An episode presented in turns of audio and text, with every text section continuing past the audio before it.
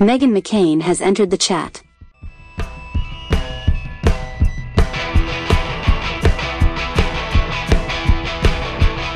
Welcome back to Meghan McCain has entered the chat. Our special uh, rundown of the New Hampshire primary. I'm here with Miranda, as I always am. Honestly, it's been so anticlimactic. We have two great guests on. We have uh, our friend Joe Concha from Fox News and our friend Abe Greenwald from Commentary Magazine, and they both give really interesting insights about uh, the election going forward. But I have to say, it's it's not the most exciting or exhilarating. Trump won by 12 points. Nikki Haley is a gallant fighter fighting for the good things, but is not going to make it clearly. And um, yeah, that's my quick and dirty analysis so far. Uh, did you watch anything or did you care?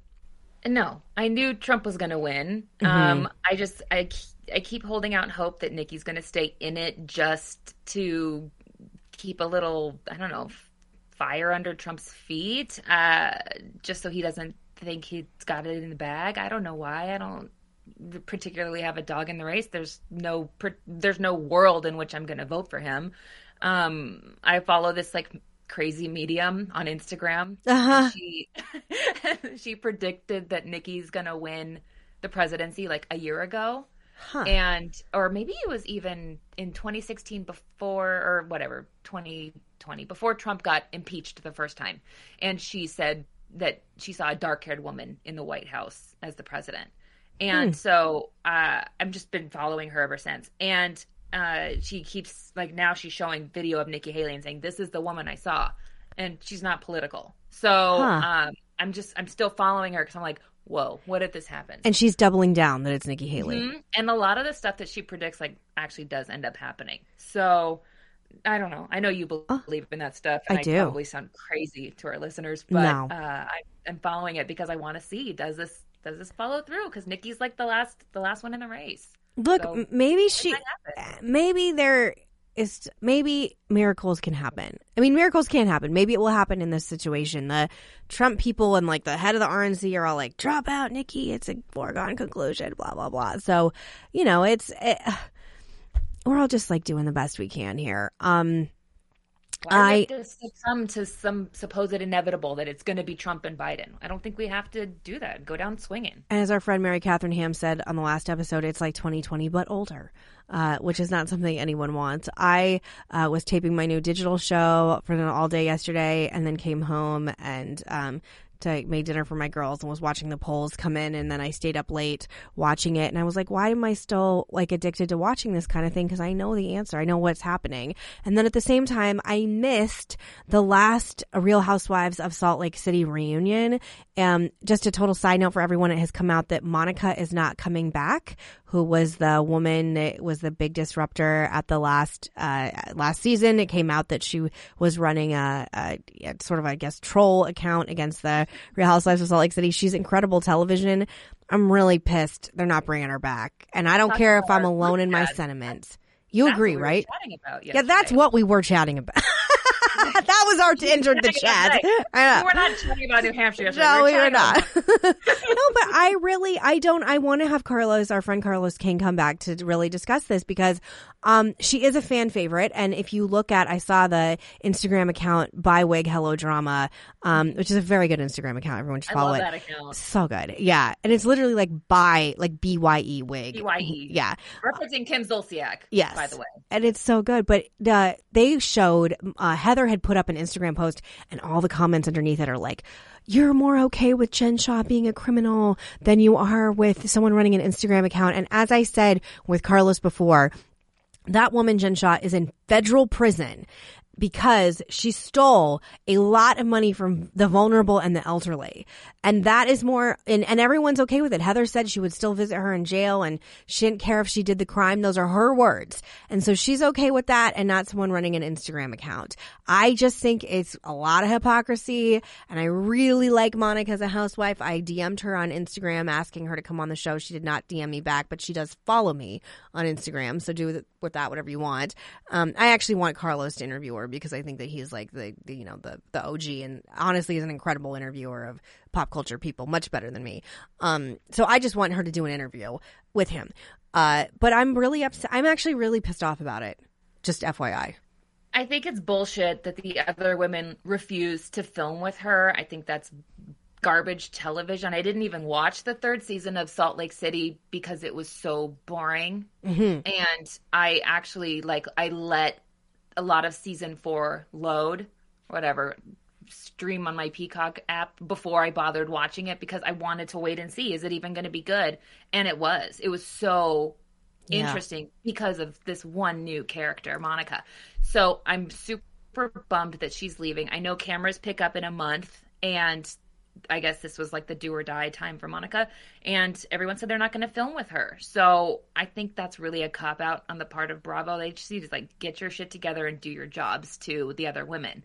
And so what if they're going to ice her out or whatever this like Carlos said, Danielle Staub season 2 of New Jersey. They got it they figured out a way Mm-hmm. for it to work together. They're more concerned about so-called mean tweets than a woman who literally steals from people. I don't know. It's so stupid. Money from Um, elderly. I mean, Yeah. And the other thing, the other question I have for you, and we'll, like I said, we'll just we're going to do a big deeper dive, hopefully with Carlos and over his schedule, him or someone else. We hope his schedule will be okay for next week. But um, the question I have for you is like, you know, we talked about how Monica was a poor housewife, like financially, she's not a multimillionaire by a long shot. She lives in a small house. She has four kids. Um, she's very open about her financial struggles on the show. She's in our age range. I think she's 39 or 40. I'm 39. Um, and I found her like deeply relatable. Um, not because she's like a crazy person or a sociopath, but I actually found her like really refreshing in a franchise of like women who are wearing forty thousand dollars worth of you know jewelry and clothes at any moment in time. I thought she was like a kind of like modern post COVID housewife, and I think the people at Bravo are really underestimating the fact that women like you and me, who are also like you know moms in our sweatpants a lot, liked her. I know we always like to say we love uh, a super rich housewife and um, a super messy housewife or super fancy housewife because it is fun to watch that because it's so not who we are. So it's like uh, looking glass into another world. But at the same time, it was really fun to see someone who was the anti that, like the anti Heather Dubrow, who's not walking around her house in heels. Like she's wearing her yucky Uggs and a sweatsuit and not in full glam at 7 a.m. because that's insane. Um, I really liked Monica because she did seem like one of my girlfriends. Like she seemed like someone who I'd just be sending Instagram DMs to all day long. Um, it was like looking in a mirror for real, not with all the craziness and the fighting with the mom. That's not really my vibe, but at the same time, it was very, very. Do you think there will be a backlash? I don't. I mean, yeah, I think there already is one just by seeing what's being posted by the Bravo fan accounts. People are really upset. I don't think it's going to be enough to bring her back. I have seen rumors that she's being courted or possibly already cast for the villains show Okay. Okay. or the Traitors show, which would be fascinating. And um, Monica herself even posted that she might write a book about her experience. I'd rather I'd rather watch, her. than read. Yeah, no, I mean, I'd rather watch her than my read. reading time is spent on much more serious things. I need My reading time is escapism. watching Yeah. So, I'd rather um, watch. Thank you. Well, the other question I have for you is I've been watching this season of Beverly Hills and I will say I'm like, I think I'm like an episode or two behind. And part of it is it's just so boring. Nothing's happening. There's just teases of uh, Kyle and her may or may not be lesbian girlfriend, Morgan Wade. It's boring. I also, there is something right now about, I think it's because like the world keeps getting scarier and darker and we're in like a, I don't think it's official economic recession, but it's like we are. And there's something about this like excess, excess, excess of wealth when you have like 5,000 Birkins. And I actually saw this picture of Kim Kardashian where she was talking about all the Balenciaga bags she has and she has $400,000 worth of Balenciaga bags. And I was like, I just Ew. think this culture of excess is coming to an end. I don't think people, the fact that I liked Monica so much and really responded to her, I think says a lot about this moment. And I think these housewives are going to need to reroute a little bit because I am so bored with Beverly Hills right now. And we know, as Miranda, you know, I know Erika Jayne's our girl. I love her, but she can only do so much. She's one cast member on, on the show. She's certainly trying. So, I just feel like they're going to have to mix it up, and I'm not going to live in a world where Heather Gay gets to call all the shots in Salt Lake City. I'm just not. I'll, I'll opt out. Much like I'm doing this fucking election, I will opt out. Yeah, there's a lot on of the Housewives next season. There's a lot of the shows that I'm opting out on, um, and Beverly Hills is a big one. Uh, You said you're one or two behind. I think I'm like the whole season behind. The last one I watched was like I haven't even gotten to the Denise Richards upside down jacket episode yet because it's so hard to get through. I'm probably gonna catch shit for this. I miss Lisa Rinna. Oh, I miss Lisa Rinna so much. Her. I love Lisa Rinna. And I'm by the way, big Lisa Rinna I've met her in person several times. Uh, angel, lovely, lovely. when you were pregnant with Liberty, and it was like, uh, maybe it was even Clover. I can't remember which one. I DM'd her because I wanted to get you the bunny, and so I messaged her. I was like, flat So out. Um, my friend is pregnant. I want to get the bunny because I live in LA. And she told me where it was, but that the store was closed. So then she sent me like three different options of where I could get one very similar. That's she didn't have nice. to do that. She is, the, and then she's like, and this one for this one, there's a great restaurant around the corner for lunch. And she sent me other like fun places to go around the other stores. yeah, too. she's lovely. Like, also, they need her. Like they need Lisa Rinna back. we need a foil. Also- We need a- like wrestling needs a heel. We need a Lisa Rinna to stir the shit pot. I'm not watching this because I want unproblematic people. Okay? Like I'm not watching this because I want like just sanctimonious stuff and like high heels, but I'm just again, we're we are going to talk about the primary and political news, but I just have to say at least on this show Miranda and I are really disappointed that they're not having Monica back and I think it I think it's going to be a tactical error on their point. I think it's going to reflect in the ratings because again, I just I just don't know how interested I am anymore hearing Heather Gay continue to talk about being an ex Mormon. It's not that interesting. Boring. No one gives a shit. No one gives a shit. I want to hear more about Reality Von Tease and Yeah. all the people that were involved in it. And Also, I we just- need villains. I don't Reality TV needs about, like, villains. Heather and Whitney and their like 23rd cousin, 17 times removed, fighting. I don't care. Agree. I don't care. Agree. Need we need Monica back and build a new show around her because this is I'm over it. Agree. Well, on that note, Miranda, let's get started with the show. But thank you again for talking to me about everything. And yes, last night we were, once it came clear what was happening with Trump, I was just really pissed off about Monica leaving the housewives. yes. All right. Thank you. On that note, let's get started. Welcome back to Meghan McCain has entered the chat. Our next guest is an old friend of mine I've known for a very long time who was actually on our old radio show, so he knows Miranda too. Joe Concha is a Fox News contributor and a columnist for The Messenger. Uh, you also are a Fox News contributor, correct? Did I just say that? Sorry, Fox News contributor, columnist for The Messenger. I feel like you have another job title that I'm missing. Do you have another job title I'm missing? Best-selling author. Best-selling Oh, on, man. author. That's it. And father all around raconteur.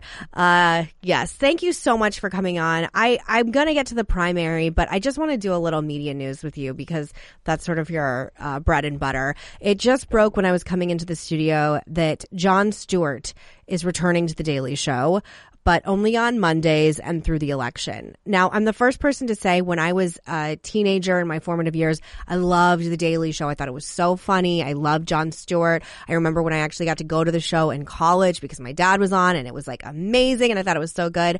And then I grew up and I became an adult and I had kids and I watched his Apple show and I was horrified at the sort of like creature he has morphed into. Uh, I found him to be like the most woke, uh, uh, like I, I didn't recognize the Jon that I used to, that I grew up loving.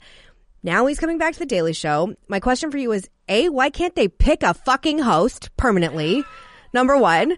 And number two, which version of Jon Stewart am I going to get? Fuck. We can say fuck on this now. Oh yeah, you can say whatever you want. This is a podcast.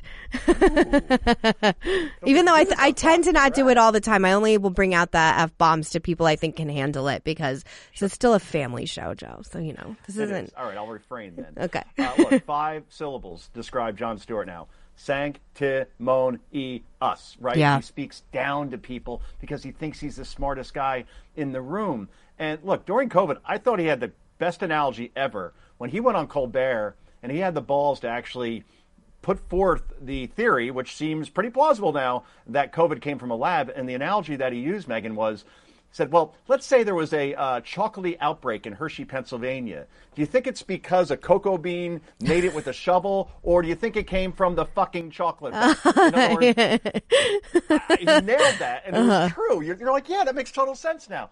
But the fact that he's going the Rachel Maddow route, where you know I'm only going to work one day a week, like mm-hmm. Rachel does. She only works on Mondays as well. I say you can't kind of get a girl pregnant. And you can't kind of work in this business. Show up five days a week. You want to take off a Friday and work four. I got no problem with that.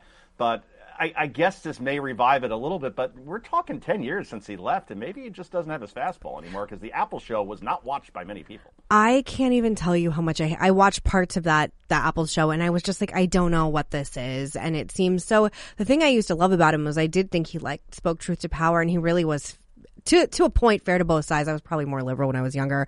Um, but why are they having such a hard time picking a host? I was actually listening to another podcast uh, earlier today with uh, a contributor. Uh, her name is Dul- Dulce Sloan. Dulce Sloan, excuse me. And um, I was like, she's really funny. Why don't they give it to her? Like, why are they having such a hard time picking someone? Is it because Trevor Noah was? I know people don't want to say it, but he was not a huge success. The ratings were in the tank when he hosted.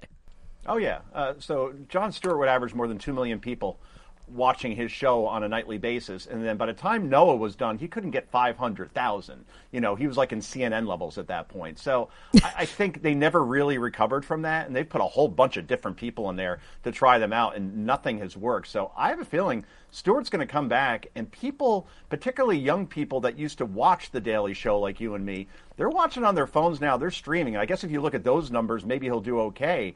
But I think this is timed, obviously, around the election. Uh, Jon's always been an activist before uh, a comedian, just like Stephen Colbert, just like Jimmy Kimmel. So I, I could see this just being a reason to come back to talk about Trump every night. But if he does that, then he's like every other late night host, uh, except for Gutfeld, I suppose. And and it's, it's he's not going to stand out because there's so many Stewart clones out there, like John Oliver. I can't tell one from the other. Well, I agree with you. And again, another thing, I'm I'm 39 years old. I guess I'm aging myself. But when I was growing up, I also used to watch Jay Leno all the time, and I actually had the absolute privilege. It actually helped really make my career. Um, he hired me to be one of the on the Jay Leno show. He had like a panel of contributors that went on that were like commentator talk people, and it was like, yeah, it was. This is like a long time ago. This is like, I mean, I think this must be 2010, 2009. It's a while ago. But I got to know him very well. I still like know him. In fact, I should ask him to come on the podcast at some point. He's literally one of the nicest people I've ever met in TV. The kindest, most collaborative. His backstage environment was so fun. There was like music and food and drinks. Everyone had a good time. Those days are so long gone. And he had a bunch of Republicans on the show all the time. Now, I just can't, I mean, I, like the rest of America, am not watching late night TV. My question for you is at a certain point, when does making money and having people watch your shit matter? Because if it's just going to be MSNBC, but by a comedian, what's the point of it? Or is this just going to slag on forever like zombies into the darkness? Zombies into the dark, probably. Okay. The MSNBC analogy is perfect. You literally can't tell the difference between Colbert and Kimmel and Joy Reid and Chris Hayes, except maybe they have better writers, right? Okay. Uh, and maybe they'll have celebrities on their show when obviously uh, you can only book Bernie Sanders so often on, on one network, but here we are. So, yeah, that's, that's the whole thing. And even MSNBC, by the way, way back when, because I wrote about this in my new book that's coming out. It's called Not Your Daddy's Donkeys, and it's all about how the Democratic Party used to be about X, Y, Z, and now it's just the party of, of smug elitists. And I had a point here, Meghan, and I forgot what it was. What, what was I going to say? I wrote about this in my book. What did I write? When does your book, book come out? Uh, my book comes out in June of 2024, June 25th. Well, that's so, a beat before January, so you'll have to come back before the book comes out. that? It's a beat before the book comes out, so you'll have to come back on the show to promote it when it comes out. When your book comes out in June, you'll have to come back Yes, on my podcast. Exactly. Um, we, do- we have a whole uh, chapter dedicated to late night and, and what it's become. And under Carson, once in a while, he would make a political joke. And when he did, it had real zing because he wasn't political. And he literally said, and when he was interviewed about it, like, that's not my job. My job is to entertain. And Letterman in the early days with stupid dog tricks and he was great and wasn't political. Then he went to CBS and things changed. And obviously, Leno, same thing. He understood the Michael Jordan rule, which is Republicans buy sneakers too. And then you have Jimmy Kimmel literally saying, telling Trump supporters, do not watch my show. I don't want you to watch uh, because I'm against you and you're bad people. Well, you've just alienated half your audience, so congratulations. And, and that's why, again, I'll, I'll, bring up Greg Gutfeld because he's filling a lane now. You have five or six late night hosts all saying and doing the same thing, and then Gutfeld does something different, and he takes half that pie. Go figure. And the show's is. it must really anger those hosts that his show does so well because I think it beats uh, uh, Stephen Colbert, I believe, in the ratings. And Kat Timpf is a very close friend of mine, and I'm so proud of all the work she does on that show as well. And I think, you know, the the free market's an incredible thing, and people are going to go where they want to be entertained. But it's it's really a tragedy because I think once upon a time, late night television was very influential in culture, and you think of like Bill Clinton going on Arsenio Hall and playing the saxophone and things like that. But anyway, that's a totally different tangent. I hope I see the original OG Jon Stewart. Uh, I'm not going to hold my breath though. Um, I do also want to ask you one more thing, just in the actually, I have two more questions in the culture space because you're a culture guy. Um, the first thing is the Academy Award nominations came out yesterday. People are very, very angry that Margot Robbie was not nominated for the Barbie movie and that the director of the Barbie movie uh, was nominated, but Ryan Gosling was. Um, on the flip side, there's this movie called American Fiction, which my understanding, I want to see it. I have not watched it yet, but it's like sort of a parody of wokeness and a parody of like uh, pretentious white liberals and their treatment of like black Americans. That's my understanding. I've seen the preview. I have not watched it. Um, what do you make of these, of the Academy Awards nominating a movie like American Fiction? And what do you make of the backlash against Barbie? Well, you know, the, the Academy Awards, the, the, the Oscars, they've always had a problem embracing movies that may not be super, super serious about super, super serious topics, right?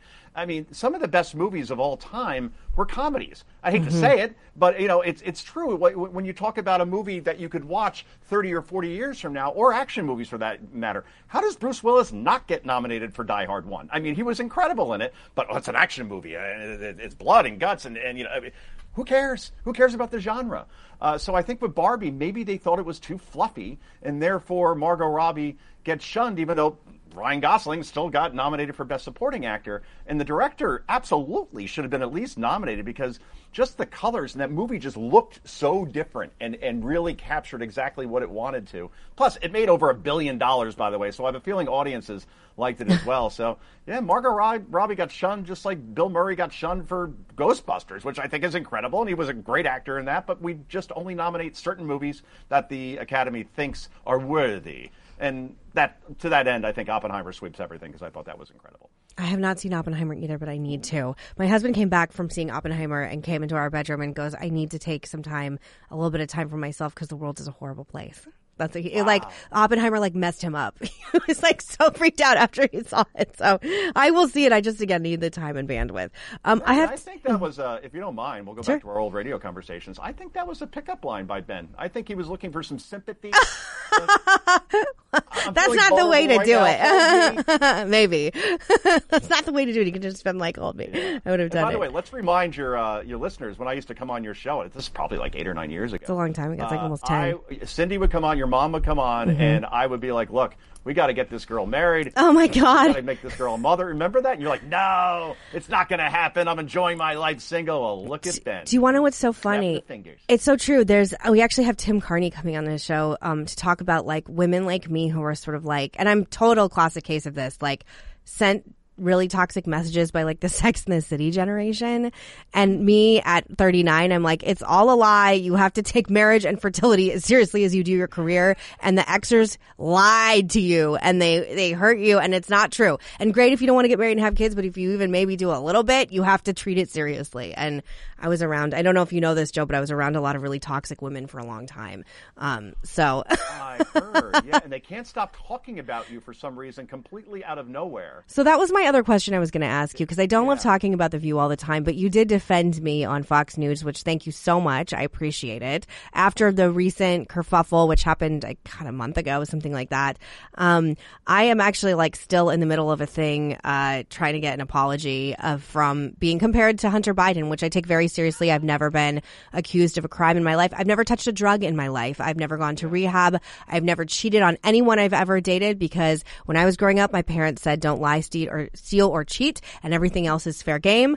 I, I am just, I'm not the, I am not a perfect person. I am a moral person. And I am absolutely in no way anything like Hunter Biden, and it is deeply offensive to me and my children to in any way do that. And I think it's chicken shit that people on the left can't come up with some kind of better talking point to cover for his shitty behavior and his criminal behavior than somehow rope me into it. I have nothing to do with any of this, but you want to act like his behavior is okay. We know it's not. It's criminal and somehow just say, oh, all Nepo babies are the same. We are not. I may be a Nepo baby, but I'm not a criminal and I'm not a disgusting person like Hunter Biden is. Anyway, sorry, a little tangent. I'm clearly still pissed off about it. But why do you think this is still happening? Uh, you are a, you know, you're literally a media commentator. Um, I, I didn't realize when I signed up to be on The View that I would be talked about it years and years after on the show by people I used to work with. Yeah, uh, because the show just uh, has not had the juice uh, that it had when you were there. And I'm not saying this. I'm not saying this because I'm on your podcast and I'm supposed to kiss your ass right now. And, and everybody. You're not like that. Well, no, I'm not. I, I try to call balls and strikes, and and you actually challenged people when they came on that show. Like Kamala Harris, I saw a clip of you challenging her on several things recently when she was on. Whoever they've replaced you with uh, I, I, love the fact that Ana Navarro, and you, you don't have to jump in on this. Uh, yes, she's a Republican strategist and a conservative. No, she's not. She's a surrogate for the Biden Trump. campaign, a literal surrogate for the Biden campaign. Exactly. I think uh, even uh, was going to host a fundraiser for him uh, until th- that that got reported. The, the, the point is that their whole big point was about nepotism and entitlement, and you only got to where you were because you're a McCain. And and my point on Fox, and, and I may have written about it as well, w- which was no, I used to go down downtown New York to a but fairly, I hate to put it this way, they've moved since, so I guess I can say this dingy building uh, where you got to walk a good mile just to find a bathroom in the place. Yeah, it was remember. not great. no, it was not great, particularly when you're running during a commercial and you got to get there. But the point is that you grinded. I, I've done radio six to nine o'clock New York. I didn't get to see my kids before they went to bed. It's it's a grind. It's tough to do. As you said, you also were with Leno for a while. You did the cycle on MSNBC, right, which was like the five but with four, and it was on at four. I actually uh, did not the, do that show. I did. Uh, I did outnumbered on Fox for a few years. I worked at MSNBC for as a contributor, and it was not a holistic fit, as you can imagine. And then yeah. I hosted a show in LA, and then I hosted a show on Fox, and then I joined The View, and I hosted radio in between there. I've had jobs. Of Alicia Menendez. I'm sorry, uh, yeah. my, my, senator's daughter. is a very nice gal. Um, I like her. Right, yeah. She's another good cool. nepo baby. Anyway, then continue. Right. whether it's you, whether it's Abby Hornacek, uh, you know, you go down the line and people say, "Oh, they just got their jobs because of their names." No, you had to work for a while in jobs that aren't you know, glamorous to get to where you were. And when you're on The View, you're the last person to actually challenge liberal guests, and that's basically all they have on there. Uh, and that made it more interesting. And your co host did not like how effective you were, and that still bothers them to this day. And that's why they're taking pot shots at you when you can't even defend yourself directly. And it's a whole bowl of wrong, and it just shows you that class is not something that you associate with the show that Barbara Walters, when she envisioned it, did not envision whatever version that, that's out there now because it's p- completely unhinged. It makes you, MSNBC look sane. Do you know who else said that? The New York Times. They wrote a long takedown of The View like I don't know six months ago, something like that, and it in it it said like the same view, and it was all the hosts' faces rotating in and out of each other. So it's not just me, it's and it's not just you, it's people. The New York Times. it, it is what it is. It's just interesting to me that um, we are living in a time where if you are Hunter Biden and you are literally smoking crack and making porn and taking money from foreign adversaries and doing all the disgusting things he does, and I do not give him the same kind of pass as everybody else does because I come from a hardcore military family. My dad was a POW. When I got drunk when I was 16, the next morning, hungover, throwing up, I was cleaning out horse stalls of horse shit, literally, in, in Sedona. So, like, that's the kind of family I come from. And I do think, like, you know, addiction's really awful, and I have addicts in my family as well, and I have compassion for for addicts. Obviously, I think Hunter Biden is an opportunist, gross person. I don't give him the same kind of passes, but if it was, it would be more comfortable for my ex colleagues if I were a crackhead, an ex crackhead who was stealing money, than apparently just living my life and having a career. And now we can move on. but thank you well, for letting me. Yeah, I am curious. There's one question. The, mm-hmm. the 16 drunk thing. What, what, got you? Zima, the Bartles and James. Like what? What was the? What? What did you in? I think it was like Bud Light. It was pathetic. It's like something pathetic. Yeah, it was beer, but I don't. Rem- it was, I think, probably as given that it was our house, we found it in the guest room. Me and my girlfriend. Oh, wow. Yeah. Okay. And I'm I am not a drinker at all at all, and I never really have been. It's probably because of that. and, you, and I remember my dad was like, "If you're gonna if you're gonna drink like an adult, you can act like an adult." so just FYI. Uh-huh. Um. Okay, we gotta go. hangovers. That, that I know. Oh, I, I never, I still like, I will do anything not to have a hangover. Um, I've got to go to the primary last night. Um, obviously Trump won by roughly 12 points, 54% to Nikki Haley, uh, 43%. Um, there's a lot of interesting data coming out, but again, like data now could maybe mean something different now than later. Um, according to, uh, the question, how would you feel if Trump wins the nomination? 53% of Republicans would be satisfied, but 35% of Republicans said they, they will not vote for Donald Trump. Um, it's also worth noting that 43% of Nikki Haley's voters yesterday said that they would vote for Donald, or I'm sorry, vote for Joe Biden. Um, what did you make of the results? Do you think she has a path forward? And should, how concerned should the Trump campaign be about these independent voters and Nikki Haley voters that say they won't vote for him? Uh, Meghan, I'll, I'll answer the path forward question first. I, I, don't see a path, right? She lost Iowa by 32 points. She lost New Hampshire by double digits, and a lot of Democrats, unregistered, unregistered ones who will otherwise vote for Joe Biden, voted for her just to make Donald Trump's life uh, difficult or the narrative to, to make him look vulnerable. So then from here, South Carolina is a month away. He has every endorsement of every major politician there, whether you're talking about Lindsey Graham, whether you're talking about Tim Scott, whether you're talking about McMaster, the governor, and you could go down the line. Then you look at polls there, and Trump is up anywhere from an average of 30 to 40 points. So if she gets smoked like that in her home state, I, I don't see how she continues. So I guess if she has the money, she has every right to continue. Uh, but at this point, I just don't see when that turning point is going to happen where she can start to overcome him in terms of delegates and actually win the nomination. As far as Trump and independents, and say 35% of voters wouldn't vote for him uh, in a general election. I, I, just don't know if I trust that data because in the end, are they just going to stay home or are they going to actually vote for Joe Biden? Now, in 2020, that was more plausible because Biden was seen as somewhat of a moderate, right? Uh, but now we see what the Biden administration has done, particularly with the border, which which you're from Arizona. I mean, it is horrifying is what is happening there in terms of hundreds of terrorists have come over our border. This isn't the Fox guy just throwing out conspiracy theories. That's literally people that were on the FBI terror watch list that were apprehended according to border officials. So I'm going to trust that data. And then obviously all the fentanyl coming in, that's very bad. In New York, they're cutting sanitation education and the NYPD just to house and feed migrants. This is pissing off everybody, particularly minorities that live in urban communities. Hispanics don't like this very much. So Charlemagne said that he, the radio host, said that um, he's shocked how many people call into the Breakfast Club pissed about that, and he's obviously a black man with, I assume, a, a highly, you know, black audience. Yeah, great point. So that, that's the thing. If they're not going to vote for Trump, I, they're sure as hell not going to Biden, I don't think, given where we are as far as inflation still being 250% higher than it was when he took office, crime, you see people fleeing American cities like San Francisco, Chicago, New York for states like Florida, red state, or Tennessee, red state, or Texas, red state. So I don't think Bidenomics and the Biden brand is the answer. Trump obviously has many flaws on a personal basis, but in the end, in terms of policy, it's hard not to agree with him in terms of the border, in terms of energy independence, in terms of the way he handled the economy. And, and as far as foreign policy is concerned, we weren't at war anywhere uh, from 2017 to 2021. We crushed ISIS. North Korea stopped launching uh, test missiles over Japan. So the world seemed a heck of a lot more stable than, uh, than it was then than it was now. So I think the if Trump could stay disciplined and just stay on those topics, he could win. He's the odds-on favorite to do now, but discipline is a day to day thing with him. After Iowa, I liked that version of Trump. It was more of like the apprentice Trump. And then last night, he was just angry and unhinged. So you're like, all right, what are we going to get here? So mm-hmm. I just wonder in the end, I want to get your opinion on this. I'm going to take over the podcast and ask you questions. By all means. Will it be Biden Trump as your rematch, or does something happen between now and then? I'm not saying death to Biden or anything like that, like he's old, he's going to kill over, but is he replaced? Uh, Trump somehow? What happens, you think? So I spoke with a strategist last night who is convinced that something is going to happen. And I know that sounds like very nebulous, but that, you know, Biden will be replaced. Someone will maybe gets too sick to be able to run. Uh, that like this is nowhere near the 11th hour of what to expect. I also, one of the questions I had for you that we can jump to is, um, I wanted to ask you about the RFK Jr. factor.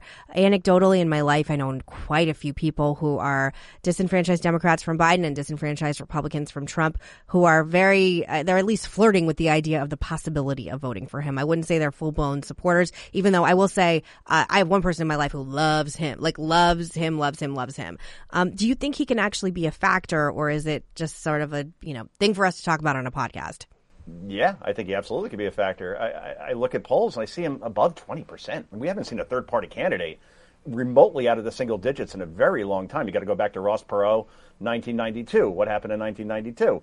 Perot got 19% of the vote, and Bill Clinton got 43% of the vote. And 43% was all Clinton needed to win that election quite easily, by the way, over George H.W. Bush, was over 90% approval at the beginning of the Gulf War at one point. So that's the factor that it could have, that if it splits the pie more, I think RFK Jr. bites into Biden support more than Trump support. And when these these elections come down to a few states 10,000, 12,000 votes in Georgia, Arizona, Nevada, Michigan, Wisconsin, Pennsylvania, that could be all the difference that, that I think if RFK is on the ballot and uh, he'll make a difference. And that's not good news for the incumbent when you have a third party candidate that that's, is that strong.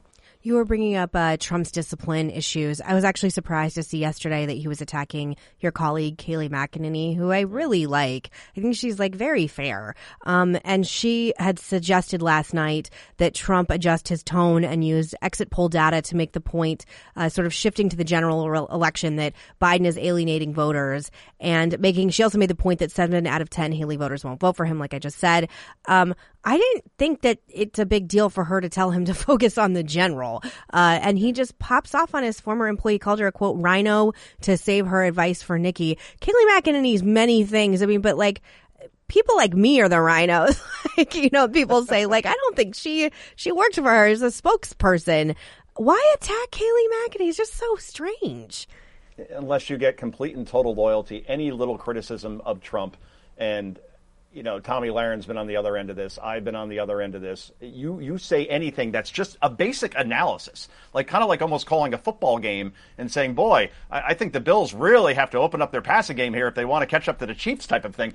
And all you say is, "Look, you have this nomination wrapped up. Turn to the general. Don't worry about Nikki Haley. Worry about Joe Biden contrast your record with his and talk about what you're going to do to make this country great again instead of talking about the past, the January 6th or the 2020 election being stolen.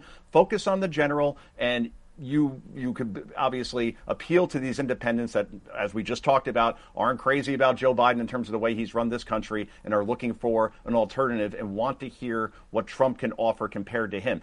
That is a very fair analysis. There's nothing personal about it. There's nothing uh, in terms of acrimony uh, that was there. Kayleigh calls balls and strikes, and for him to go after her, I, you know, she was the most one of the most loyal people to him uh, in that administration, doing one of the toughest jobs you possibly can do is be White House press secretary, particularly during a Donald Trump presidency where there could be a tweet that's going on during the press conference that you have to answer to. Uh, I, I think it's just again that's that other side of Trump that I think turns a lot of people off that are in the middle or have an open mind about him. I want to ask you about uh, Tim Scott last night. This is also something sort of uncomfortable for me to watch. He was standing behind President Trump. President Trump made a very weird uh, comment about him getting engaged. Uh, Tim Scott is 57, engaged for the first time. Whatever love is, I guess, sometimes hard to find. And then he uh, said, "You must really hate Haley for betraying her after you she appointed you." And he just said, "No, I just love you so much." It, they do not have natural chemistry at all. If if Tim Scott's trying to be a VP pick, I, all of it just made me uncomfortable. Um, and I also feel like the more you sort of like debase yourself in front of Trump, maybe the less he'll like you. I mean, it seems a little sadistic. What did you make of that last night? And do you think Tim Scott could be a possible uh, fix, or do you think it will probably be a woman? I'll answer the second question first. I think Tim Scott is probably one of two finalists as far as the VP pick. I, I, don't think anything happens by accident. I think Freud said that once, that there are no accidents. And there was no accident that when Donald Trump's up on that stage and you have millions watching, who's the one face you see behind him? And it was Tim Scott. There's a reason for that, I think. So I think he's leaning towards him right now. He brings an optimism to the campaign. He's likable. Democrats even like him. He may bring some stability uh, to the campaign. And you could see Tim Scott as a president one day. You can never see Kamala Harris as president, but you That's could true. see Tim Scott. So I think that he is probably one choice. And then I keep going back to Kristi Noem because she passes the the test that apparently Kayleigh McEnany couldn't, uh, which we just talked about was ridiculous, and that is the loyalty test test. And if you are completely and totally loyal to Trump and, and you're a governor of, of, of, a state where you've done pretty well, I could see Noem or I could see Scott. I don't think anybody else is really. Not Elise Stefanik, who was like tap dancing in front of everyone trying to get picked. Elise Stefanik. Yeah, she is. She's, she's, still in her 30s. She, she, and I, I just think age does matter a little bit when we're talking about heartbeat away from the presidency. Uh, maybe her time is down the road, but I think when you're still in your 30s and you don't have a lot of name recognition, she she does the loyalty thing as well. But I, I just don't see it. I have two more questions for you. Do you have time? Sure. Okay. The first one is uh, the New York Times is reporting that two White House aides are leaving the White House Jen O'Malley Dillon and Mike Donilon. Uh, they're moving from the West Wing to Wil- Wilmington to help him run his reelection bid. Uh, it doesn't matter what they're doing, they're focusing on the Electoral College and his messaging. Does it matter? The rumor is that it was actually to appease the Obamas because both Michelle and President Obama have come out on and off the record uh, voicing how concerned they are about what kind of candidate he is. I actually didn't know that there was this sort of like acrimonious relationship between the Obamas and and the Bidens until recently, but apparently it's like a thing that's known. Um, do you think that this is there's a possibility for Joe Biden to reroute anything? Because when you were just talking about the border, if I were President Biden and working for him, I'd be like, your ass is going to the border today, and you're going to show that you actually care about this and stopping the stop the flooding. Because again, even just polling wise, Democrats care about it too. Um, do you think it'll make a difference? Uh, this restaffing? No. No. I think in the end, No.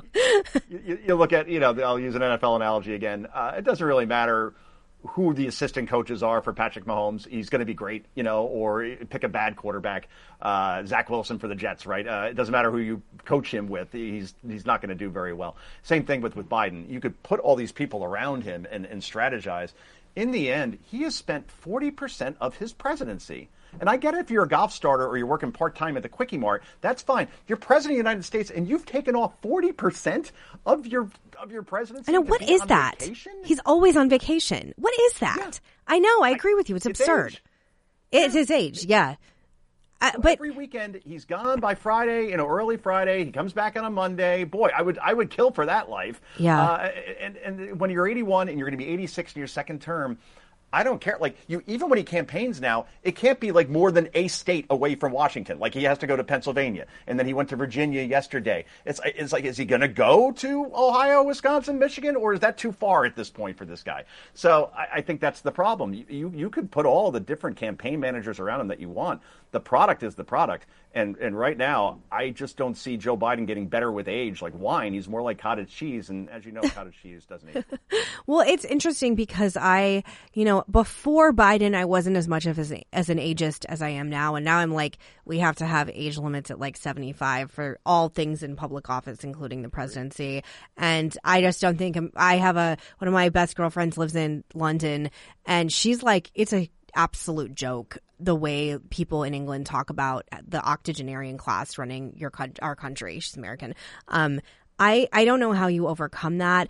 They are not going to be able to keep him in the basement like they did in the last election. Um, I don't know how he even debates Trump. And I mean that like physically. You think he won't at all? No, I think Oh it's already God. baked in. They will say Trump is an insurrectionist, and therefore we will not give him the platform to spread his lies before millions of the American people. The president, uh, the, he's he's not he is too far above this to share a stage with that horrible person. And, and the reason why I think I know this is I see this every time Trump has a victory speech. MSNBC and CNN will either show a little bit of it and then pull away and then explain to its viewers, we can't show you this anymore. We, we will not expose you to his lies. Oh, coming up next is Adam Schiff. Right, and so it's kind Yeah. of funny the, these standards that they have. And in 2016, they bear hugged Trump because he was great for ratings and clicks, and they thought he wouldn't win. So I could see Biden using that excuse, like I'm not going to debate him because it's beneath me to do so, uh, and and the, the media will cheer that on. Like that's good, that's a good moral stance to take. Look at Katie Hobbs in, in your home state of Arizona, right? She got away with not uh, debating Yeah, true. Lake in the same premise. Like I'm not going to share a, a stage with her. She lies, and I'm not going to I'm not going to entertain uh, and give her that platform. It's so chicken shit. I hate when anyone does it. I think it, it's a part of the process, and we don't get to choose who we run against. Do you think that they're going to be able to keep his age? Like, th- there are things that we can just all see with our eyes and hear with our ears. He just doesn't. He does not look good, he, and and it makes me uncomfortable that I have to somehow be like responsible for my president's health. That is so not the role of like an American citizen. Do you think they'll be able to protect him and shield him the, the way that they have been in the last election? Well, there's no COVID this time. No excuse. You Yeah. can't put him in a basement because we, we could all move freely now. Uh, no, I, I just don't see it. It- it- This is a feel election, I think, Meghan. And people feel the fact that they look at their bank accounts and they're like, my savings are just dwindling away. we just passed a trillion dollars in credit card debt in this country. So you know how that works, right? People are just chasing interest at this point and play, paying the minimum, and they can't afford to save anything. And then when they do go to the store, they're paying twice as much for food, or they're paying more for gas, and, and they, they, they feel it, and, they, and they're like, this is not right, and this it wasn't this way, even if I don't like Trump personally, when he was president. So I, I think in the end, they see and feel Joe Biden getting older before their eyes. They know the fact that he's on vacation for 40% because his age requires him to rest as much as possible. And in the end, I think the border is going to bite him in the ass because that is something that uh, people are not comfortable with once mm-hmm. they hear that terrorists are coming over here, especially after what happened uh, when Hamas breached Israel's border and they saw the result mm-hmm. of that. So I, I, I got my money on Trump right now. It's going to be close. Uh, but just because Biden is that bad is why I would pick Trump. It's a very valid point, and I don't think you're wrong. And one of my best friends thinks Trump's going to win, and that I need to like you know come to terms with it. Um, I last question I want to ask you. It came out yesterday that there is a bunch of firings, thirty percent at the LA Times. Sports Illustrated is now, I guess, no mas. I guess it's completely going under. Um, you know, you think of the Sports Illustrated, like I don't know what it was called, like the bikini issue, whatever one, the bathing suit one. Issue. Yeah. Sp- excuse me. Yes, thank you. Uh, as being like very iconic in in American culture. Um, I think of the LA Times as being a huge, huge newspaper. Um, what is happening? Uh, do you think there is a future for print media of any kind? Or do you think this is sort of like, you know, the the audience and the free market is dictating what they want to consume and maybe just being like the most left progressive people only talking to one another and crapping all over conservatives all the time maybe isn't a great business model, which is something I would say both of these publications do. Yeah, echo chamber, right? Mm-hmm. Echo chambers are boring. Uh, I knew that swimsuit issue answer a little bit too fast. well, you're an American male that, like, I mean, again, it was like, you know, for a long time, I think it was like the the thing, you know, for for oh God, decades. Yeah. Christie Brinkley, the yeah. 1983 issue. Oh, in Bora Bora, forget it. but I was reading it for the for the articles. Really. Now, here, here's the point. Yeah, I mean, it, it's it's it's a big big problem, particularly when you understand that you know the New York Times hasn't endorsed a Republican presidential candidate since Dwight D. Eisenhower in 1956. What is that, 68 years ago or something? I mean, they, they said, hey, Mondale, that's your guy right there. And then he won one state in 1984. Uh, the Washington Post has never endorsed a Republican presidential candidate either, which is which means they're like Dukakis. I mean, how could you go wrong with this guy, John Kerry? You know, I could go Dukakis. on. So uh, here, here's the point that yeah, they've all gone so far to the left that they're not trusted anymore. And in 2016, when I was with The Hill, we did this compilation of all the major endorsements from newspapers across the country. And 57 endorsed Hillary Clinton, and two endorsed Donald Trump. And that got Hillary a set of steak knives and a concession speech. In other words, you have all these papers saying this is how you should vote, and it didn't matter, right? Mm-hmm. So I just don't think anybody trusts the messenger anymore. And it's just like late night uh, talk shows, like we talked about. They all say and do the same thing and take the same positions.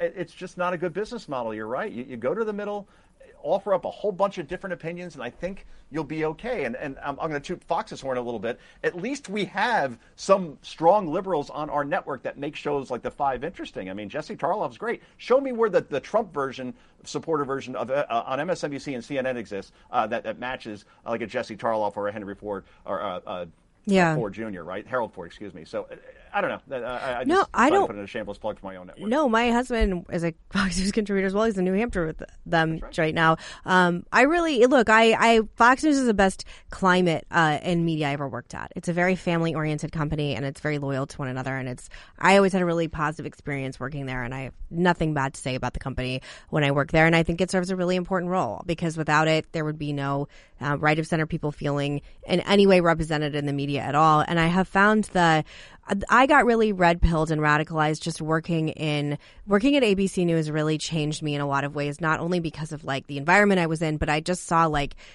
when you're inside the like tunnel and you're like inside the belly of the beast and you see how much they hate you and that they hate Republicans and they hate people in the middle of the country and that they have like maybe never interacted with anyone who made less than $150,000 a year it really changed. I was very naive thinking that like most journalists, they want to tell the news, they want to know X, Y, and Z. And no, that's not the case. And I can tell you because I've been there. And like it is, it is not, they, they hate you. Just trust me. They they hate. I don't mean you, Joe. I don't I mean, like whatever, but I mean really hate Republicans at large. well, I think I, I think because I, I, used to go on CNN and MSNBC before I signed with Fox, uh, and whenever I was in their green rooms and just spoke to some people there, I'd always walk out and just be like, "Boy, these people take themselves very seriously." Very. And Fox is more like the Jersey Shore. You know, there is no TV Joe and then he changes into somebody else on the air. Uh, everybody's kind of themselves. They, they don't put on this performance act, uh, the, the, the Tapper act, where you know you're, you're speaking down to everybody. So I, I, think that's what makes uh, the network ultimately good. Yeah, right of center, that's fine, but people are authentic, and you can't teach that. My last final question for you, not to also like make this about me, but recently I have been asked to go on CNN like a lot um, which has surprised me because I haven't been on CNN since I was like, I think in my 20s. Um, and also, I have not been kind about CNN. And I would just preface it one of my best friends, SE Cupp, works there, and they're still really good people who work there. I'm not like trashing it as a whole, but I don't want to go on CNN. Nobody's fucking watching CNN. Um, why they, I mean, I'm not trying to be mean, but I think their main show, I mean, you know better than me, it averages like 300,000 viewers, which is like, to almost 600,000 follow me on Instagram. Like, wow. why, why? Like, I just don't see the cost benefit to like take time, get hair and makeup, blah, blah, blah. Um, it, what do you, how do you reroute CNN in particular? Because at least MSNBC is like doing a little better in the ratings and like, they're like, we're liberal, the end, this is what it is. But CNN still tries to pretend like it's news. Um, yeah. how do you fix this network that again, I just have like no, and again, I'm not trying to be like a, like a pretentious dick about this. I'm just not interested in appearing on CNN. Uh, well, here's the thing.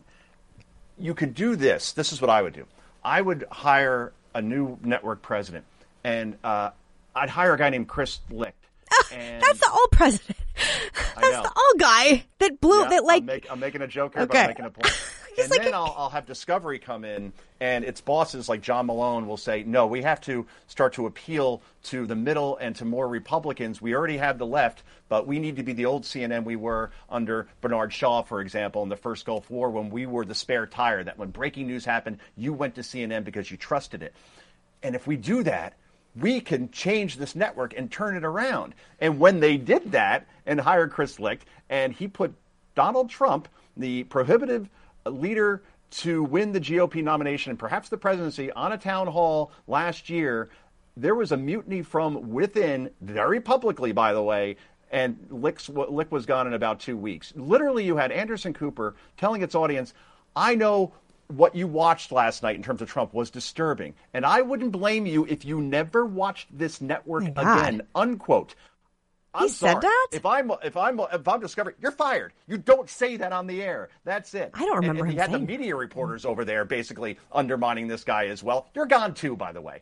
That's the thing. So there was a mutiny. He was out, and now they're back to being the old tap uh, uh, Jeff Zucker CNN, and it doesn't work because mm-hmm. they're not as liberal, I guess, as MSNBC. So now they're a distant third. To your point, they lose to a, a network called INSP. Have you ever heard of this network? Before? No. What is that? Uh, they show old country westerns like uh, Gunsmoke. Gunsmoke. My dad used to watch that channel. Yes, I do know what really? that is. Sorry, yes, but he's probably okay. the only person watching it. anyway, yes. there you go. Uh-huh. That beats CNN. Okay. I mean, and, we're in an election year. There's wars going on, and they're still losing to INSP. And, it's funny. I, I, actually bought this same point up on Fox, and then the folks at INSP were so thrilled that I mentioned their network on the air that they sent me like a country hat and like all this like cowboy gear. I'm like, you guys are awesome. So I'm not bashing them. I'm just saying that. No, no, but it's not a news network, you know. No, and it's showing content from 60, 70 years ago, and a, a news network with all these resources internationally, with all these things going on, still can't beat it. And I think ultimately because that's because the talent is just insufferable and they're just not likable people. Do you think it dies at any point or it just slogs along with a thousand people watching? Uh, I guess since it's with Discovery, maybe other parts of the parent company can make enough money to keep it afloat. But as a standalone, no, it, it couldn't survive under its current model. No. It's just fascinating. One of the best things about uh, this time in media for me is just the corporate media doesn't mean anything anymore. There's no more gatekeeping. You, I can do a podcast. You can put something on YouTube or social media, and it gets seen and heard. Hell of a lot more than the, you know, primetime CNN. It's a great. It's I love it. Inject that into my veins all day long. And you said chicken shit twice during this podcast, which I thought was awesome. Thank you. I have I have a mouth of a sailor. I'm many things, and I was sent to finishing school and the whole thing, and I still like swear a lot. But my dad swore a lot, so I think that's where I got it from. That's that. That's where it happens. Um, I was- never do this around my kids. I've actually been worried that the audience would hate it, but um, it, they seem to be okay. So there you go. Authentic. This is how we talk. that is how we talk. Joe Concha, you're a Fox News contributor and a columnist for The Messenger and a New York Times bestselling author. Thank you so much for coming on. Please come back on when your next book comes out. And I love your work. I love your commentary. So does everybody. And you're really like such an interesting voice. And I'm so happy to see all your success. And I am so happy for you that you finally got knocked up and, and just keep pushing those babies Twice. out. Twice. Twice, I know. Cindy must be thrilled. I mean, tell her I told you so. Yeah, I mean, I think Ben's Ben would have ten kids if I could physically handle it, but I I'm old. You know, how many do you have? Wait, you have like quite a few, right? You have three, Two. Why did I think you had so many children? Oh, because there's these weird things that are written up about me. I don't know if you've seen these, like these biographies, but they're really, really written by algorithms, and they think my dogs are my kids. So I- I feel like I thought you had Chase five. Apparently, are my two other sons. Yeah. That's why. then, well, funny? you could have two more. Uh, thank you so much, and like I said, come back anytime. Take care. I'll say hi to Kat.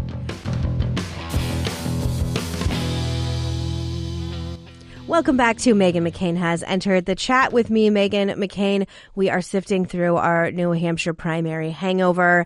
Um, here with me to help sift through everything is our friend Abe Greenwald, who is the executive editor of Commentary Magazine.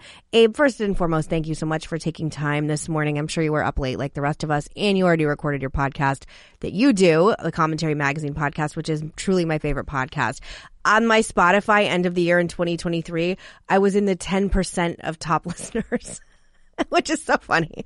Anyway, thank you for coming on. Well, thanks so much for having me. I'm honored to have you uh, among the 10% of listeners. And I actually didn't go to bed that late because for me, it was like I want to, once I confirmed the general trend, I said, okay, I'll, I'll, I'll wake, I can wake up to the, to the finer, finer points. Yeah, so I just want to give for people that maybe don't know and are just getting their news now. Trump did, in fact, win the New Hampshire primary, like we all thought 54.5% to Nikki Haley's 43.3%. He won by roughly 12 points, but it was not a blowout like we wanted. He only got 54% of the vote. Haley has vowed to go and fight on to South Carolina. Um, I think this is actually interesting the more like we delve into some of the polling. According to an AP voter analysis, 62% of unaffiliated voters in New Hampshire went for Nikki Haley, while 83% of quote, very conservative voters went for Donald Trump. However, and this is what I found the most interesting, the question of how would you feel if Donald Trump wins the nomination only 53% of Republicans in that poll said they would be very satisfied, and a whopping 35% of Republicans say that they will not vote for Donald Trump. So I, I, actually thought it was interesting that if he is this incumbent presidential nominee that we're all loving, shouldn't he have won by like 80% last night? Well, you know, it's interesting. I, I hear a lot of people talking about framing him as an incumbent, which he kind of is, but he also kind of isn't.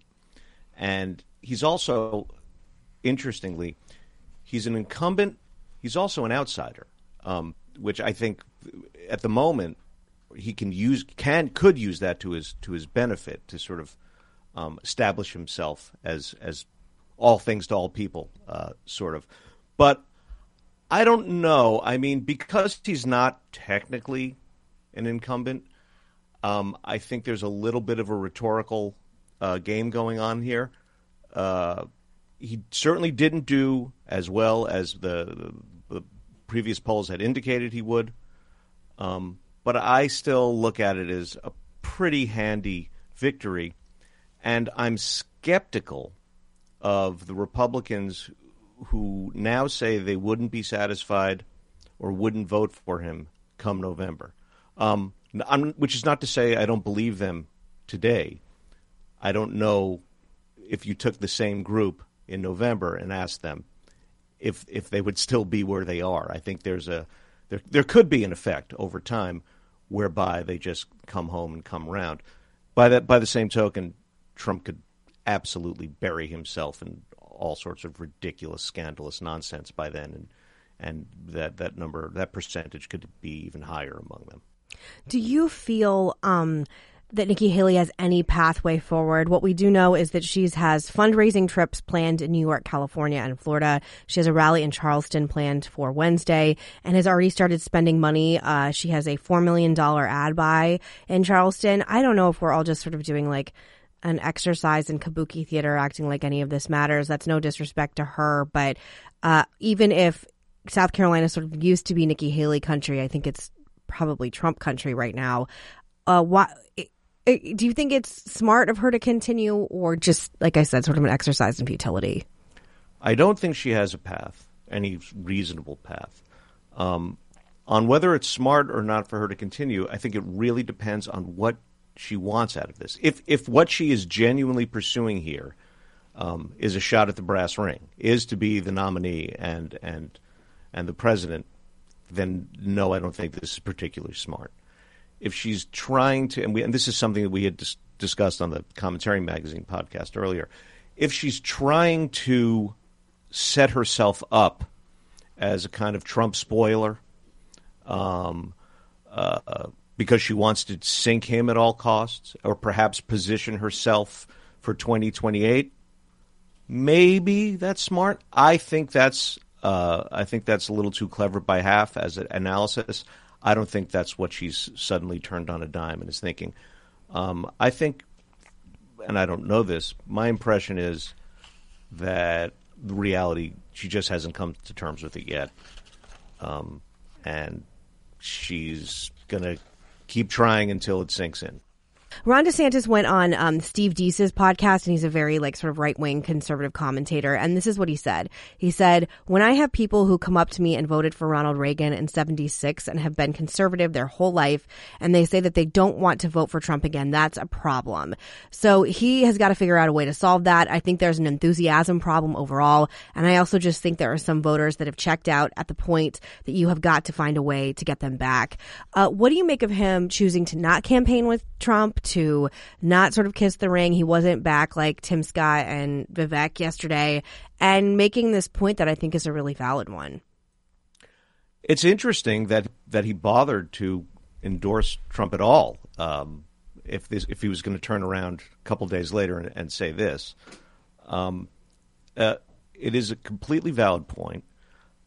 At the same time, I think because I felt as I was watching the New Hampshire numbers come in, I sort of sensed this uh, shift in the paradigm in, talk, in talking about Trump's general election chances because he has done does so poorly compared to Nikki Haley in terms of independence, um, and so people started talking about the sort of how challenging it's going to be for Trump to win in a general.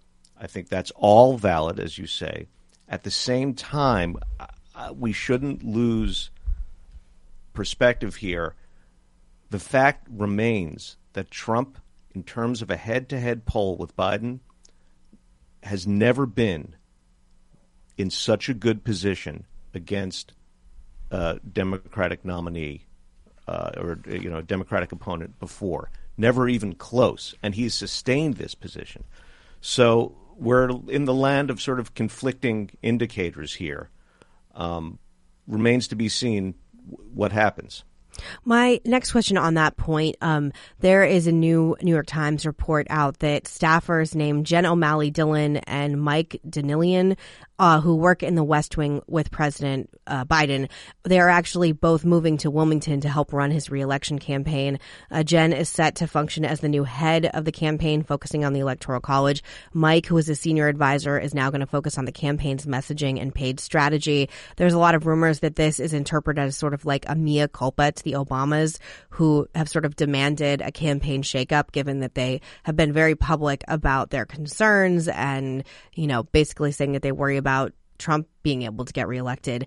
Uh, do you think this makes a difference? Do you think that President Biden understands uh, how dire the situation is? Like you said, he's in a head-to-head match statistically, even in many polls with with Trump. Um, what do you think? Do you think they understand how important this is? Because well, I always I'm think of sorry, I always think of Democrats as being so insulated. Well, I think without a question, the people around Joe Biden understand how important, how, how dire the situation is? I mean, that that's through leaks. That's that's kind of been uh, what's what's what's come out, um, and it's smart to shake it up because, in terms of ground game, you can do a lot, as we saw last night. By the way, last night was a good night for Joe Biden. Mm-hmm. Um, that wasn't a stupendous, you know, overwhelming night for, but but but it was very important that that without actually being on the ballot, he was the clear winner uh, uh, uh, in New Hampshire, um, and that's and that's not a result of anything Biden, you know, necessarily has done himself. That's about getting people to write in uh, his name, and that's the kind of stuff that that that campaigns can do. The problem remains Joe Biden's biggest negative, his biggest weakness, is Joe Biden. Uh, and that is very hard, and it's very fundamental. It's very much at his core. Um, it's it's who he's become. It's the it's the person uh, Americans see as president now that they have a real problem with, um, and that cannot. That, oh, you can only do so much with that in terms of a good campaign. Can I ask you a little bit about RFK Jr.? Um, you know, he's the independent possible spoiler candidate. There's a lot of questions if he's even capable of getting on the ballot in many states. I think the only confirmed places he's on is in, I believe, Utah and New Hampshire. Um, I have a lot of people anecdotally in my life, and again, I too live in a bubble like we all do, who are who are like flirting with the idea of voting voting for him. Like they're just so pissed off at everything. I had a, a friend email my husband and I last night that said I might vote for this spoiler just because I want to show people that we can f shit up as well. Um, you know that that there's just so much rage at the idea that it's going to be Biden and Trump again. Do you think RFK can be real, uh, or do you think it's sort of just like a you know vanity campaign that has no future? I'd be interested in knowing if you don't mind sharing, sure. among those people, um, do they did they tend to be people who would norm- normally vote for the Democrat or would normally vote for the Republican? It's disenfranchised Republicans who are not Trumpers. Um, it's like sort of one of my friends is like is like a fringe libertarian. I think he'd be comfortable with that. And another one is like my girlfriend who is incredibly bougie and carries a Birkin bag to go to the grocery store and is like a fashionista and she's very um uh, very scared about vaccine stuff and got really radicalized during COVID.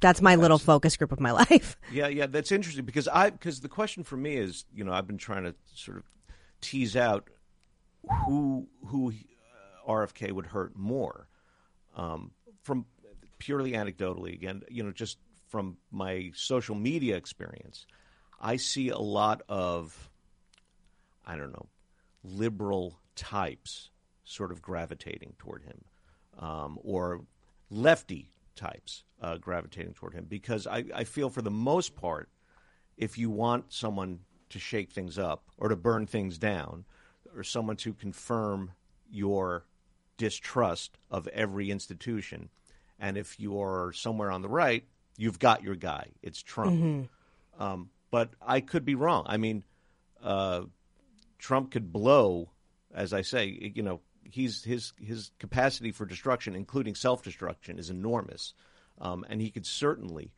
um, drive some of some of his voters into the into the RFK camp. Yeah, I think RFK um, is going to have. Is it, it's very possible that he could have a, a, spoiling effect one way or the other. I'm just not clear which way it is. I also just find him fascinating as um, just as an entity representative. He's the embodiment of the trust crisis. Mm-hmm. He's the poli- he's the sort of political political representative embodiment of the trust crisis in America, um, and it's to, depending on his fortunes, it will tell us a lot about the state of how deep and broad that trust crisis remains. Well, that's something you've written about extensively at Commentary Magazine is this breakdown of trust. And as I just told you, my girlfriend, who was very, I mean, she she and she her and her family don't don't live in California, left California, now live in the middle of the country. Um, uh, I have a lot of people in my life who just again, I think like the summer of hell, uh, combined with being lied to about so many things about COVID, being combined with the Trump years, being combined with everything, it's like all the things that have sort of happened to all of us. But I'm actually very worried about the trust deficit in the media, in the country, with our leaders, and that goes to Trump as well. Um, you know, I I am finding myself depressed is the wrong word. I was depressed when I, I taped on Monday, but today I don't feel depressed so much more as just like, feel like we're all in this big storm, just trying to survive. Like most rational people, even if you're like a MAGA supporter or a Biden supporter, I don't think anyone's going to sit here and be like, the country's great. We're not completely divided and ripping each other to shreds. And the idea of doing 2020 over again, but like the shitty redo or like the shitty sequel, there's this horror movie, um, called Alien versus Predator. And I'll never forget the tagline. It says, no matter who win, we lose. And that's how I feel about this. So I think my long question for you is how worried are you about the trust deficit? Because I do believe you're still living in New York City, correct? I am, yeah, yeah. Uh, I'm I'm deeply worried about it, and I think in some ways, um, it's wor- wor- what we're facing here is worse than a 2020 redo, because in 2020 we didn't know. We didn't have a Joe Biden didn't have a record that we could be depressed, a presidential record that we could be depressed about yet. Uh, Don, the, January sixth, sixth hadn't happened on the other side yet. So now the choice to to pull the lever for one or the other, no one no one is innocent. No one is leaving. No one is leaving the voting booth with their with with clean hands now. Um, and yeah, the media trust is at an all time low. We see in the institutions, most recently in the Ivy League scandals, um, no one trusts uh, academia. Uh, public health, as you say, during the pandemic, uh, DEI is being exposed every day is greater and greater hoax. Um, there are these are there are very real failings, you know, in all these institutions, and there's good reason to be distrustful, and we should be distrustful um, of a lot of the things that have happened. But what scares me uh, is the way it, it metastasizes into a sort of distrust, or, distrust or um, repudiation of the very of our founding ideas and ideals altogether. Um, and that's the kind of talk that that worries me.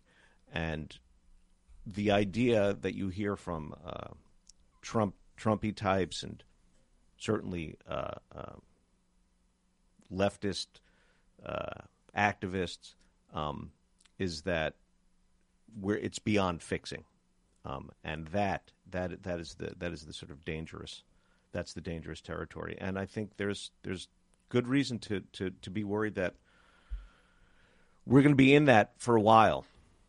Can I ask you about um, last night when I was watching the coverage? I saw Senator Tim Scott standing behind President Trump on stage. To, uh, Tim Scott had endorsed President Trump, despite the fact that the only reason he uh, has any public uh, became a senator to begin with was because Nikki Haley appointed him, I believe, uh, originally. And Trump joked to him like, uh, "You must really hate Nikki Haley for betraying her." And Tim Scott got on stage and said, "You, you know, I just love you." And this is after Trump had made a very mean and bizarre comment about Tim Scott getting engaged. Tim Scott is 57 and is engaged for the first time. Um, and he said something like, which I just found distasteful. I mean, shocker from Trump. It's hard to watch these people do this. It just feels like gross and debasing. And again, I like Tim Scott. I've always liked Tim Scott. Um, do you, how do you feel when you watch something like that? Because I just can't imagine anything in life that I would want badly enough to stand on stage with a man who had just made fun of my fiance. Yeah, no, it's it's very depressing, um, and it's the sort of the naked politics of it um, is part of what's so depressing. You know, especially when you Trump positions himself as a truth teller who sees through all all the all the garbage, and he's real. And then you have this theater, this this you know debasing theater um, that he puts you through. I mean, you know, if you if you if you want to when you when you come to his court, he's gonna he's gonna make you humiliate yourself, you know? and probably you won't leave on good terms with him either. Um, you know, that's that's you know, he'll love you for a moment, uh, but then but then when when you're out of the gang, you're you're you're you're you're not only dead to him, but you're the target of, of all his all his followers. Um, it's incredible that people still do it, but I have to say, I think people are doing it more willingly now than ever before. Um, there's a way in which uh, those establishment figures who don't want to be left out of an, a possible administration job or positions of importance, they've kind of gotten used to it, and they've figured, okay, this this is the game with him. This is this is how you do it, um, and that the, the sort of meta message there is deeply deeply disturbing. It is really disturbing. And I think that, you know, I'm even seeing yesterday, uh, Kayleigh McEnany, who used to work for President Trump, she was his, uh, in, what, was she his spokesperson? What she was in the White House, I, whatever. Yeah. Um, and she's, you know, she's works for Fox News right now. She's very talented on air, but uh, she had suggested last night that his tone uh, uh, should change and that he should use this exit poll data to focus on the general election. And she made the point that seven out of ten Haley voters say that they won't vote for him. Uh, you know, we, we can discuss whether or not we think that, like you said, will will actually hold up in the general election. But that still showcases that there's some anger at Trump and, and some real resistance to voting for him. Trump responded on social media saying she is a RINO who should save her advice for Nikki Haley. I mean, she was his spokesperson. You know, it's that, like that's what I mean. Yeah. Yeah, he says, you know, it, it does you no good mm-hmm. to suck up to him. I mean, you know, do you some temporary good, but but you know, yeah, yeah, th- th- then you're out. Um, I mean, the thing about his speech last night is that Nikki Haley obviously really got under his skin mm-hmm. um, because he wasn't. The normal thing would be to sort of focus your fire on Biden. On you know, if you're if it if if you're securing your your path to the nomination so decisively, move on to the next thing. But her being sort of flying the ointment for him and talking about it and talking triumphantly as she, as she was doing uh, about about it um, is absolutely getting under his skin, and it's you know sort of making him lose his cool. He had a few moments over the past few weeks. Um, it was after Iowa where he was. People were talking about how well there's a very non-Trumpy, magnanimous Trump we saw. You know, is this is this different? But there's no, there's never any. Whenever you think there's any type of real change in the man, it's t- completely illusory. By the way, I think that goes for the other way too. Like, there's been talk lately of him seeming uh, uh, sort of having lost a step, uh, confusing Nikki Haley and and Nancy Pelosi in a speech. And do, I I don't take it when he I, I don't take that as a sign of anything either. I think he is um, sort of so scattered and unpredictable and second to second, moment to moment in his thinking that it's useless to try to see him going in one direction or another. What are people responding to uh, in the commentary audience right now? Because you all have been, and I mean the the magazine as well as your podcast. Um, this has been a very difficult time for any pro-Israel American, any Jewish American, um, because of the rise, the egregious rise in anti-Semitism. The last poll I saw was 111% in the past year, which is obviously just staggering. Um, you're seeing a sort of shift with people in the far right and people on the far left who are, uh, you know, on the far left, it's the people who are pro Palestine. On the far right, it's people who are so isolationist that it's, you know, comical and dangerous. Um, do you find any hope that October 7th and the response to it has sort of illuminated people, like you mentioned with the Harvard and Penn and MIT uh, pre- university presidents in front of Congress? Um, I have found in my life that there's a certain group of people who told me that I was right and you have been right about sounding the alarm on anti-Semitism, and then another group of people who uh, seem so horrified and so shocked that it's as bad as it is. What has the response been from all your coverage? Well, I think the the my sense is that my liberal friends, my liberal Jewish friends, had really no idea that these were the type of people that they were bonding with on other issues, on social justice. Um, and for them, they were completely shocked uh, to find out that oh no this this person who's opposing uh, inter who's supporting intersectional feminist fe- feminism with alongside you uh, is also supports Hamas. You know, um, but I have to say it, none of it surprised me. It was it's it alarms me, continues to alarm me. But um, I always have viewed, or for a very long time, viewed social justice as primarily destructive. Um, I don't believe the cover stories of uh, whether it's Black Lives Matter. I don't think that's a, the the movement itself is about saving black lives. Even though I think there are many well-meaning people that go along with it because they they they thought it was. Um, I don't believe that the the radical trans movement is about uh, uh, protecting uh, kids who are being picked on. Um, I think all of it is about uh, sort of upsetting the the natural or the the work the good working order of things, uh, destroying law enforcement, denying biological reality, sort of just upsetting everything.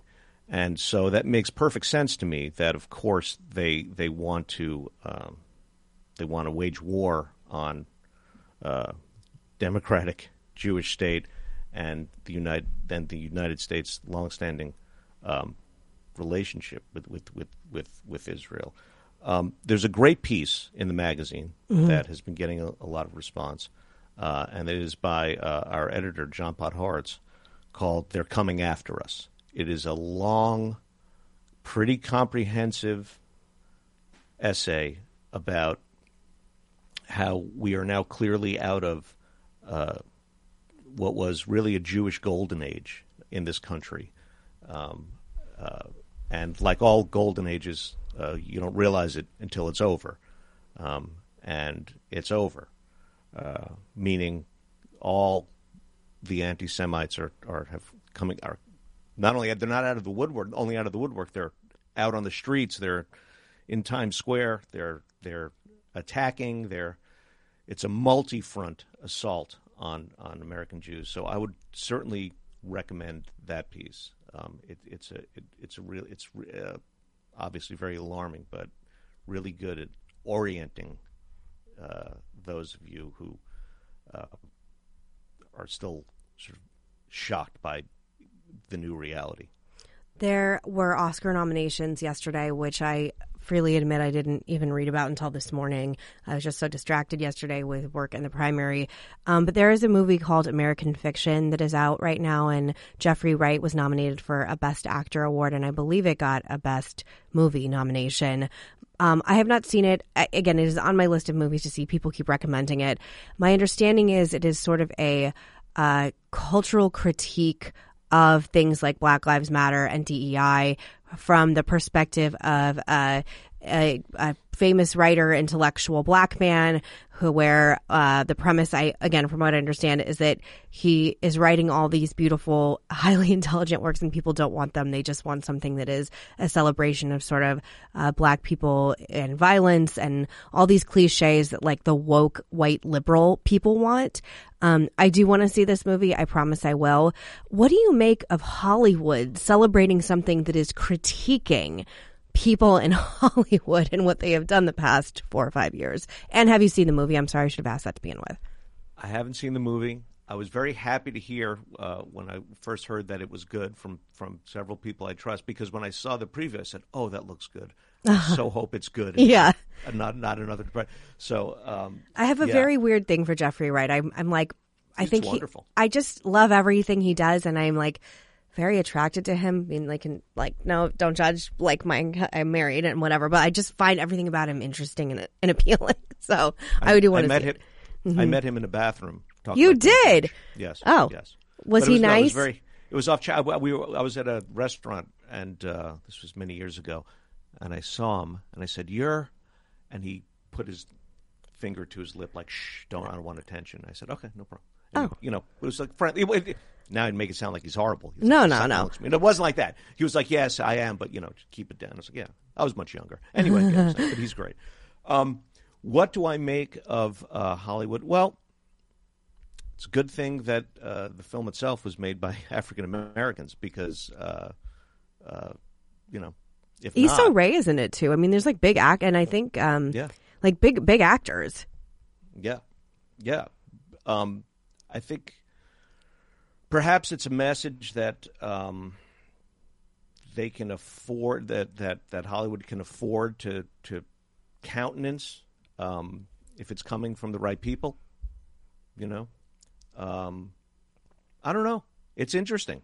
I just Uh, found it. I was like, I was so shocked that it got nominated because you would think people watching it. Because again, like for all the people that have done, like you said, all these things past few years where it's like, you know, Black Lives Matter ended up being a literal scam and didn't help any, really any evidence of helping black people at all. Um, you know, just this sort of like, uh, white fragility, but the woman who wrote it is a white woman who's making 30 grand a speech. I need to know how that's helping poor, impoverished people. The, you know, defund the police movement ended up impacting the lowest income people because, you know, privileged white people can afford to live in nice neighborhoods and have security and blah, blah, blah, all the things we know. So to have a movie that's an Oscar nominated movie in a room full of what I would assume is the most progressive liberals on planet Earth, making fun of them because it was not people like you and me, Abe, doing that Right. kind of stuff a few years ago. Uh, Well, I just find it interesting. Yeah. The other possibility is they didn't watch it and nominated it for all the wrong reasons. Oh God, that's certainly possible. That's certainly possible. because I, I did see the Golden Globes, um, and every joke in uh, for that every presenter had was about race and about about whiteness. Every Um, single one. so- I didn't watch I the mean, Golden Globes. Uh, I don't have the. I I just can't. There's a few things in my life that, like, in the past, I would say like two years, maybe since 2020, I, I just can't do it anymore. And watching award shows is one of them. A, they're like six hours long. No one makes me laugh, and most of the time, I haven't seen any of the movies, or I've seen like one of them, and I'm particularly pissed off because I wasted time after I got a babysitter over Christmas break watching fucking Maestro, and it is the worst one of Abe, it's one of the worst movies I've ever seen. I don't know what everyone's talking about. I didn't understand the plot. I I was like, you need to tell me why Leonard Bernstein became a famous composer. I didn't really understand that like he's gay, but his wife's okay with it. Everyone's saying Carey Mulligan is so great. I didn't think she was that great. I thought the whole thing was weird, and I was really mad. So many people told me to watch it. So just that's my little tangent. But I absolutely, absolutely hated Maestro. Uh, it was it was it was terrible and endless. Did you watched it too? Yeah, it's like three yeah. hours. I had to watch it, but yeah, I, I watched it knowing I was going to hate it. That's you know, I I, I still do things like that. um, I've, I've had, I'll- I will be a much more evolved person when I when I get over that. It's about time. But I had to watch it for no other reason because I'll, I'll give the film credit for this reason alone. Bradley Cooper looked like Leonard Bernstein. Yeah, especially in his older years. Yes, he Yeah. did.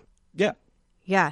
Yeah, that's it. That's all I can say that's good about that's it. it. Right. I, this is really terrible and like probably a little sadistic, but like when um uh, Bradley Cooper lost to Oppenheimer, I was like, good, because like, I was like, because I hated Maestro so much. I don't know where I'm going with that, other than I think these the art is created for only like critics and and people in elite circles that can like pretend to like things like that and i don't think any of it is is like reflective of what the american public really likes because if it was yellowstone would be nominated for some major things and it's not um i don't know where i'm going with that other than I was just, I don't know where I'm going with that. Other than I hate award shows too, and I'm surprised you still sit through them. Oh, I don't. I don't watch them regularly, um, but it's another kind of hate watch thing, or it's a, it's a, it's an interesting window, you know, into where the where the culture's at to to get a get a pulse on on you know what that crowd is is is thinking about.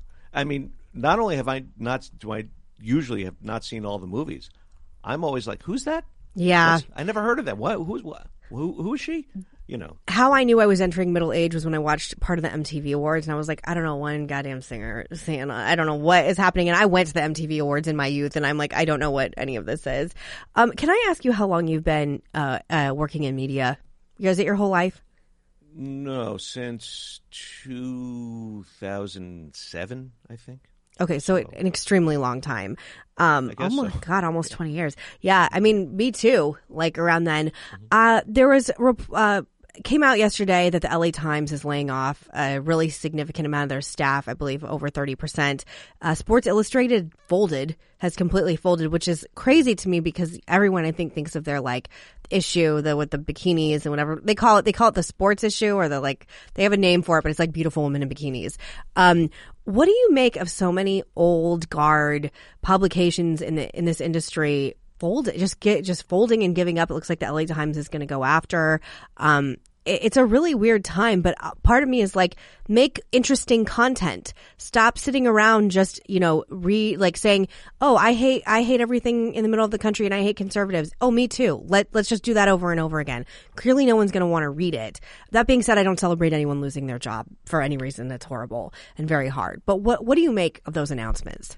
No, I think you're right. I think you can only have so many progressive lifestyle Bibles, um, and the the main one is really the New York Times. I mean, you know, which is which because of the change in um, the revenue model from advertising to subscribers, um, now just funnels to its subscriber base, reaffirming messages about their virtue and the evils of the other side, and how to sort of embody uh, progressive virtue in everything you do. Um, if you're gonna, if you have the, if you have that, uh, and if you have the Washington Post for the the sort of the, the, the scare of the of, of the, the the horrors of Trump, um, and uh, the Atlantic for the deeper dives into uh, how awful everything is and how COVID is going to actually kill everyone somehow. Um, where that's kind of enough. You don't need the messages coming out of every other publication. Um, so obviously, I think I think there's going to be um, there's a there's an oversupply issue, and they should let you know it's it's part of part of the beauty of the free market is is is to let bad and unnecessary things die. What do you find you get the most response from in your writing? And for people that maybe don't know, even though I think a lot of people do, uh, you know, Commentary Magazine is sort of a center right. You guys say conservative, not Republican. Uh, publication. Uh, I would say the same thing about the podcast. I came to commentary um, when I met my husband. So that's like, God, eight and a half years ago because he was reading it every month and I, I had not heard of it. I knew who J Pod was, but for some reason I didn't know, you know, I didn't think about it beyond that. And um, I have since started listening, like I said, to the podcast since the pandemic.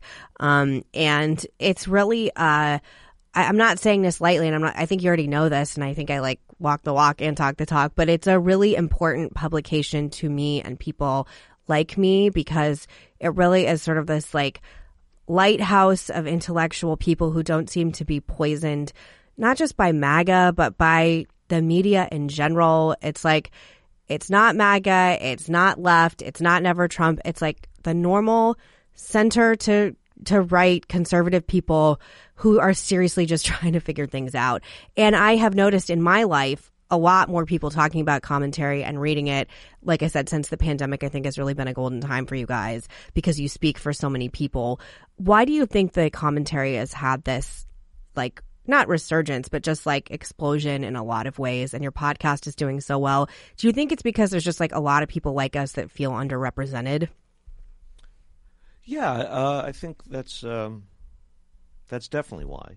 Uh, I know, you know, when when when Trump first became president, there was this sort of feeling like, oh no, is there is there going to be what, what's what's going to happen to to the non-Trump intellectual movement? But it it, it proved to be more vital. Um, you know, uh, I think because it so because people who wanted it for them it was now it was a it was a sort of lifeline, um, and uh, also since the Hamas attack of October seventh, um, we've done a lot. We've we've staffed up. We've we we run more articles and analysis about Israel and anti-Semitism and Judaism, which was always the fundamental part of uh, the magazine and um, and its founding.